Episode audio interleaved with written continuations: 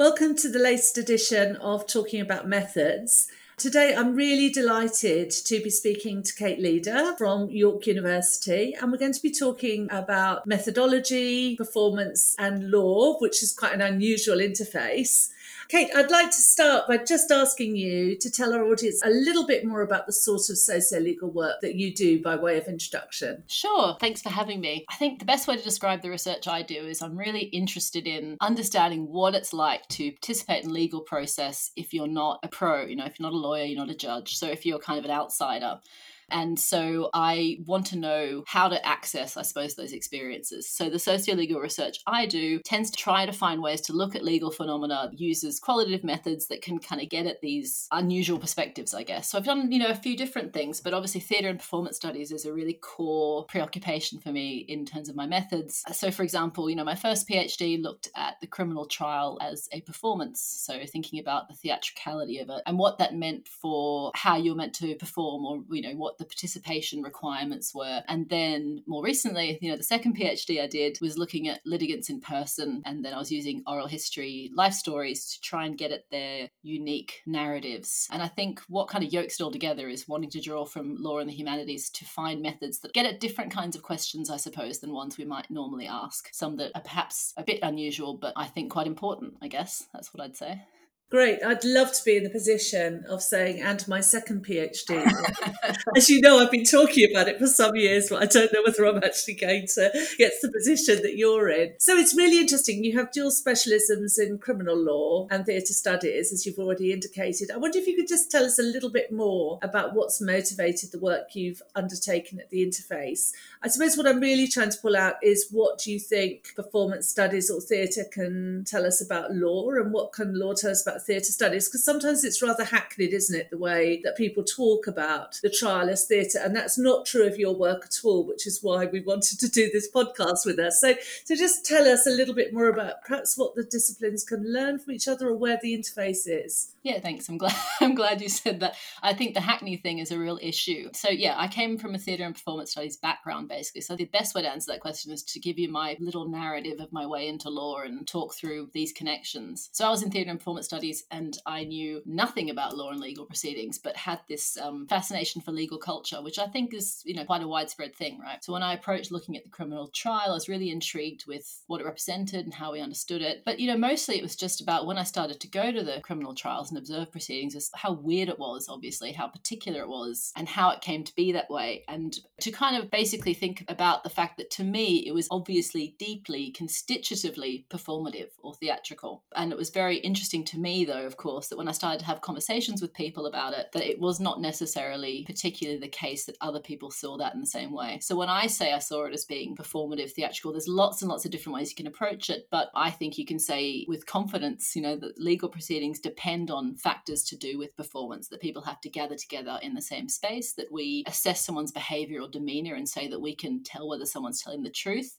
that we have an idea of skill in oral proceedings, of how you can come across as an effective advocate all of these things, different ideas hinge on things that can, can be pulled out of theatre and performance. And so I think they can be really valuable, and theatre and performance can provide this vocabulary for making explicit this dependency. But what's really interesting, of course, is that legal professionals are often deeply uncomfortable with the analogy between law and theatre, and that became very apparent to me. And so, you know, when I was sort of talking to people, I was sort of realizing that I think what that comes down to, you know, which I argued at the time and I think is still the case, is that there is a very long standing association between theatricality and artificiality and histrionics, right? So legal professionals would like to very clearly, you know, draw a bar between legal proceedings and what they deem to be the theatrical. And so you have to kind of navigate that discomfort to, um, I suppose, be able to draw out what you can learn from each discipline and say, we need to have a language to talk about this dependency. We need to learn what we can about what enables people to participate effectively and what might disadvantage people, and that this can be a really good way in, but also respect the fact that for many people, it's not something that they can sit comfortably with, which I also think is interesting.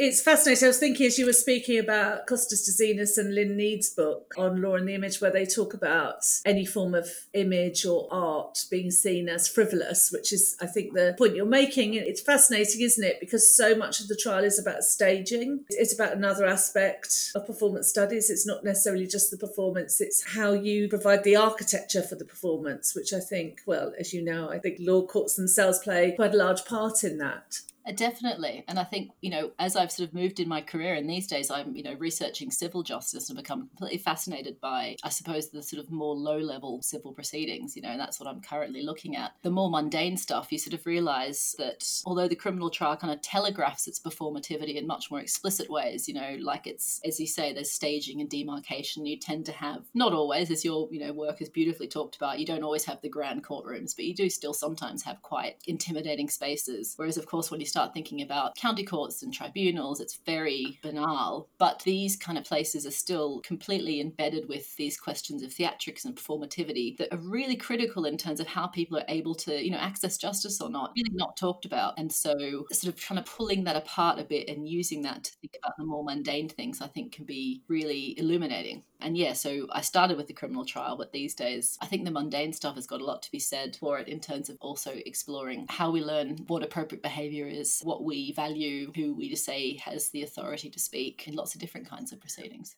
I always love hearing a socio-legal scholar talk about the mundane and the banal. I think it's where some of our best workers come from, the sort of ordinary, the everyday, rather than these sort of big spectacles. So could you tell us what some of the key themes that arise from your work around law and performance studies are? So I think I started off with the first PhD in particular thinking about this confrontation, confrontation and liveness. So just to kind of talk you through it, I was really interested in this idea that you know you had to all be in the same place at the same time, and what it was that had to be done in that way. And so theatre and performance studies has a, a long and rich history of thinking about it for pretty obvious reasons. Because in the 20th century, theatre starts to be displaced by you know television, cinema, stuff that people find more fun in lots of different ways, and so theatre has to kind of reinvent it and say, what are these essential qualities we have that no other medium have? And so you have this scholar in the 1990s who's particularly influential called Peggy Phelan, whose work is beautiful and she's very kind of interested in psychoanalysis and, and the humanities. But she talks about the immediacy and liveness of theatre, that if you are in a space like that, anything can happen. She, I think she calls it like a maniacally or manically charged present. It's a very kind of special, particular kind of environment that is not replaceable in any way by remote technologies or reproduction reproduction, etc., like that. And I think that's a really powerful and interesting argument about what it is that can happen. I mean, in some ways, you can see it in um, in criminal proceedings, we have to manage the defendant, but also in civil proceedings, who we allow to speak or not. There is this kind of recognition that you know, if you don't control it, things can go a bit pear shaped. So when defendants act up, for example, all hell can break loose. So this is quite a powerful and interesting kind of theme. And then along after Peggy Phelan comes this other scholar called Philip Auslander, who is much more cynical about these things and whose work I also really like. And he's like, look, you're talking about how wonderful it is and how powerful it is, but actually it's also pretty awful. You know, like it's obviously about power and it's about exploiting a particular moment to sort of do certain things. And yeah, so I think that conversation is a really rich one to think about why we choose to do it this way. And then, of course, to look at the online courts, look at removing participants from the courtroom, look at remote testimony and say, do we still invest in this value of liveness? So, for example, if you take a, you know, a sexual assault complainant out of the courtroom, and this is just one example, but you could take anyone out of the courtroom for the same conversation, really and you allow them to testify in a format that is less upsetting for them, right? You can allow them to testify on video, they don't have to confront the person who is their attacker. And then you can definitely show that those individuals give better testimony, right? They're more confident and happy. But the question is, are we as likely to believe people in that context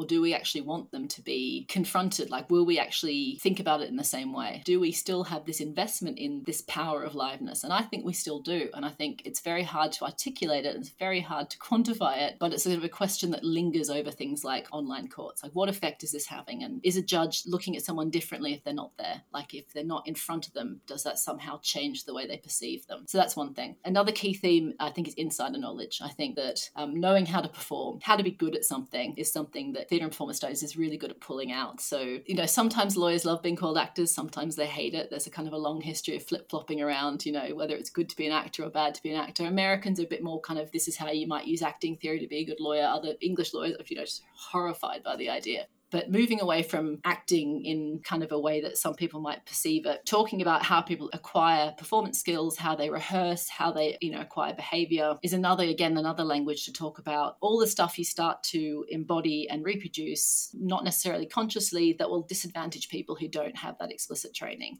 And also, it's done in a way where, as actors themselves will talk about, you know, you start to do things instinctively, if you like, and you can't explain what it is. And so, when you have people who don't have legal representation, which of course is incredibly common, you can't produce a good guide if you yourself don't know what it is that you're doing. So, I think theatre performance studies is brilliant thinking about acting theory. So, these gaps in access to justice that I think they can illuminate. So, those are the two big themes for me.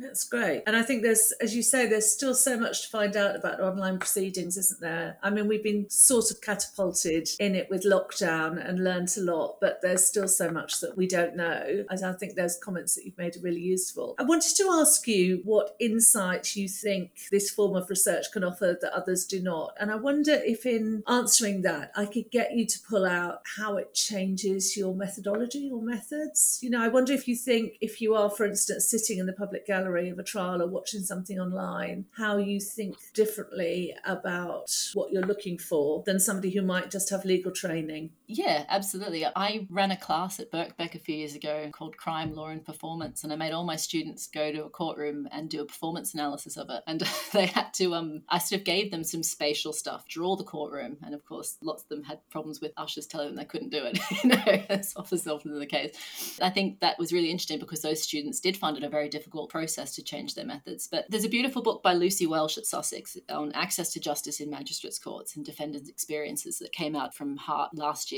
And something that really stuck with me is she wrote this chapter about um, how the magistrates' courts is often perceived to be a law free zone. People who don't regularly practice there or people who also practice in the Crown courts can be quite you know, dismissive or a bit like, mm, you know, all hell breaks loose in the magistrates, that, that kind of business, and how it's not really what the law is. But as she showed by going there and watching what took place, just it was deeply, deeply legal. Everybody who was talking, you know, the prosecution, probation officer, were all using terms that denoted specific legal procedural requirements or, you know, to do with evidence, but in a way that completely obscured that they were doing it. Like you would never have known if you were a defendant that anyone was talking about law. They just thought they were, you know, they sounded like they were just making practical observations. But in fact, without that legal knowledge, you were completely lost. So that kind of way of thinking about language, tone, gesture is a really illuminating way of thinking about how you can miss that. You know, you can completely miss that and you can miss how crucial that is for people who don't have access to those kinds of vocabularies. And I thought that was a really interesting idea. It's not a law free zone. It's it's totally lawy and totally exclusive to those who understand it. I think doing the performative analysis of a courtroom space can be useful. You have to not just focus on what you would normally look at. So think about who speaks and who's allowed to speak, think about where people are, think about who knows what. I mean, that's very vague and abstract. It's really difficult, but I think for lawyers who analyze spaces based on their legal knowledge, I think they miss a lot. And of course, I don't think I'd have to persuade you of that,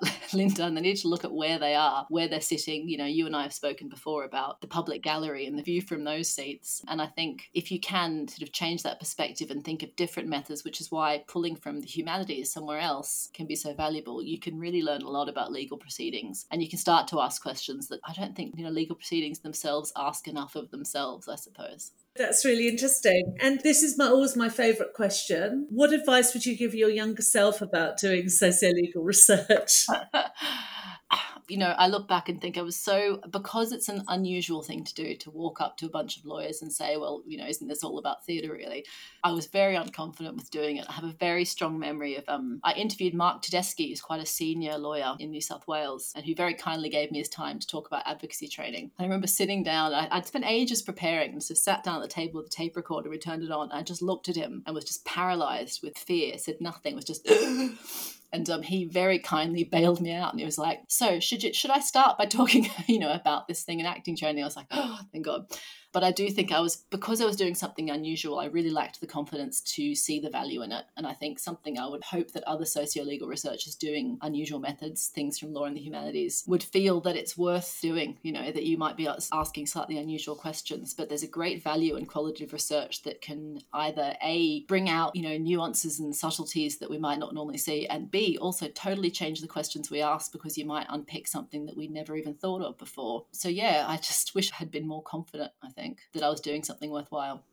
And you've very kindly recommended three texts for people interested in what you do to read. Could you just walk us through your choices? Yeah, so I've given you three texts back from my first PhD that were really important to me. I've talked briefly about two of them, which is the Peggy Phelan and the Philip Auslander book. So Peggy Phelan's book is Unmarked, The Politics of Performance, and she talks about, you know, the power of the live, basically, about this charged present. And it's really interesting and influential to think about this idea of people gathering together and how we might invest in it in some way that's really important that we ourselves don't know that we're doing. And I think that's got lots of resonances for law. And then Philip Auslander's book is when he kind of looks at the legal arena. It's a really interesting book about different areas of cultural production, if you like, that uses video technology or liveness. And it's quite, you know, it's the 1990s. So he's talking about, you know, video. So it sounds a bit dated in lots of ways. But he talks about the way that the law has, in some ways, been much more resistant to incursions of mediatization than other areas. And I think it's interesting to reflect on that now because it hasn't, it hasn't. So in some ways, it seemed deeper resistant in other ways, seems to be going full blazing ahead without actually thinking too much about the consequences. But he starts to try and unpick what is it that might make the law less able or find it more uncomfortable to think about mediatization and how this liveness plays out in recordings.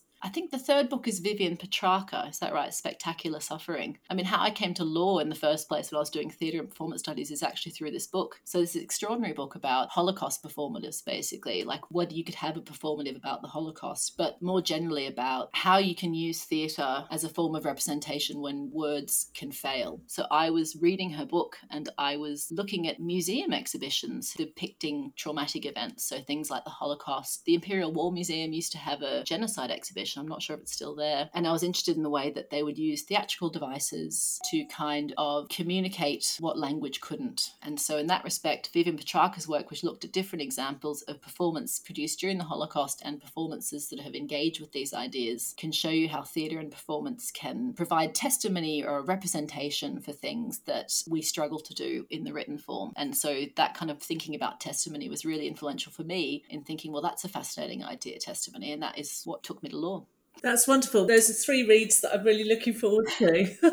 and I'm struck. I've just been listening to um, quite a lot of In Our Times podcasts, and I'm conscious at the end, Melvin Bragg, who I wouldn't compare myself to at all, always asks people, is there anything that he should have asked them that he didn't, or anything they haven't covered? Is there anything that we haven't covered as regards the sort of interface between law and theatre studies? Uh, the only thing I'd like to say is that there are others out there more and more doing this kind of work who are writing really interesting things. So it would be nice to name to say some other people. Um, Başak Ertür at Birkbeck's got a gorgeous book now on performance and political trials. There's um, Sean Mulcahy. He wrote an incredible article about dancing the law. And then Denise Shake's book about theatrical reparations and Indian penal law. Uh, just there's it's a flourishing area of scholarship, and I'd really encourage people to not just listen to me talk about it. Very modest way to end. Thank you so much, Kate. It's been lovely talking to you. And you. Thanks so much for listening to this Talking About Methods session. If you'd like to see the list of publications that we referred to in the podcast, please go to frontiers.csls.ox.ac.uk. If you have any ideas for a blog or a podcast, please do get in touch with Linda Mulcahy at the Centre for Socio-Legal Studies. Thanks again. Bye.